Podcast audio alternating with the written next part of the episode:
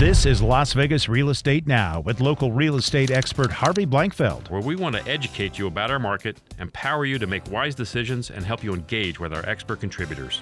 Ernie, I wanted to talk to you about a about a topic I know that's near and dear to your heart, and that's that's financing for small business right now for someone such as yourself. In the past, you know, if you wanted to build a home, you could probably go to a small bank and get some help, right? Right. But it's a little different these days, isn't it? Yeah, uh, that market's not there. You know, they we used to borrow a lot of money from credit unions back in 2006, 2008. Right. I only I'm only talking from my experience. Uh, Right. Small builder, uh, building homes. You know, 3,000 square foot homes to 10,000 square feet. Right. But uh, you know, uh, it's hard to get money, and even though it's a great market out there, it's uh, it's it's really a, a touchy market. You know, I talked to another guy in real estate that we all know, and you know, there's there's only three homes that sold over five million dollars last year in Las Vegas. Yeah. So then I brag and say, hey, you know, my spec houses are only $2.8 million. Okay, so where do you get the money to build a 2.8 million dollar spec house? Right. And mostly it's hard money. Is it okay? Hard money. Hard So- money. 12%, three which points. is much more expensive. Yeah, much Yeah. more expensive to do. There's another side to this too, and and then maybe that's a little bit better news. Is that if I came to you and I'm a I'm a person who wants to build a custom home with you, and I find a piece of land and I want to hire you to do it, there are, there are loans out there for me to get that might be a little easier to get. Not for a spec home, so to speak, Uh-huh. but for a home I'm actually going to live in. Yeah, like I like to say, like uh, of course I we worked through our way through the recession, and then uh, we, we just kept saying, hey, there's no uh, construction to perm loans, and then about three years ago, you start seeing them loosen up. And I always use the same thing. It's like uh, for attorneys and doctors. Right, but, right, right, But, uh, right.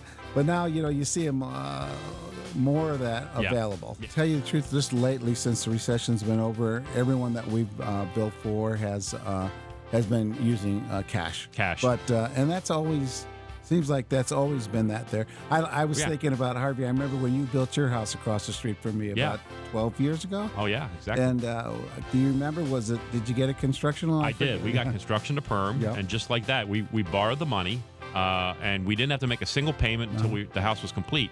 And what, the way they did it was kind of was kind of neat. Is that I would just submit for a draw based on the you know we, we needed we needed the framers money, Right. or we needed the plumber's money, or we needed you know the roofer's money. I would just submit for the draw, they, and and they would send the money to the to the vendor, Right. uh, and then they would just add up all that money at the end of the equation.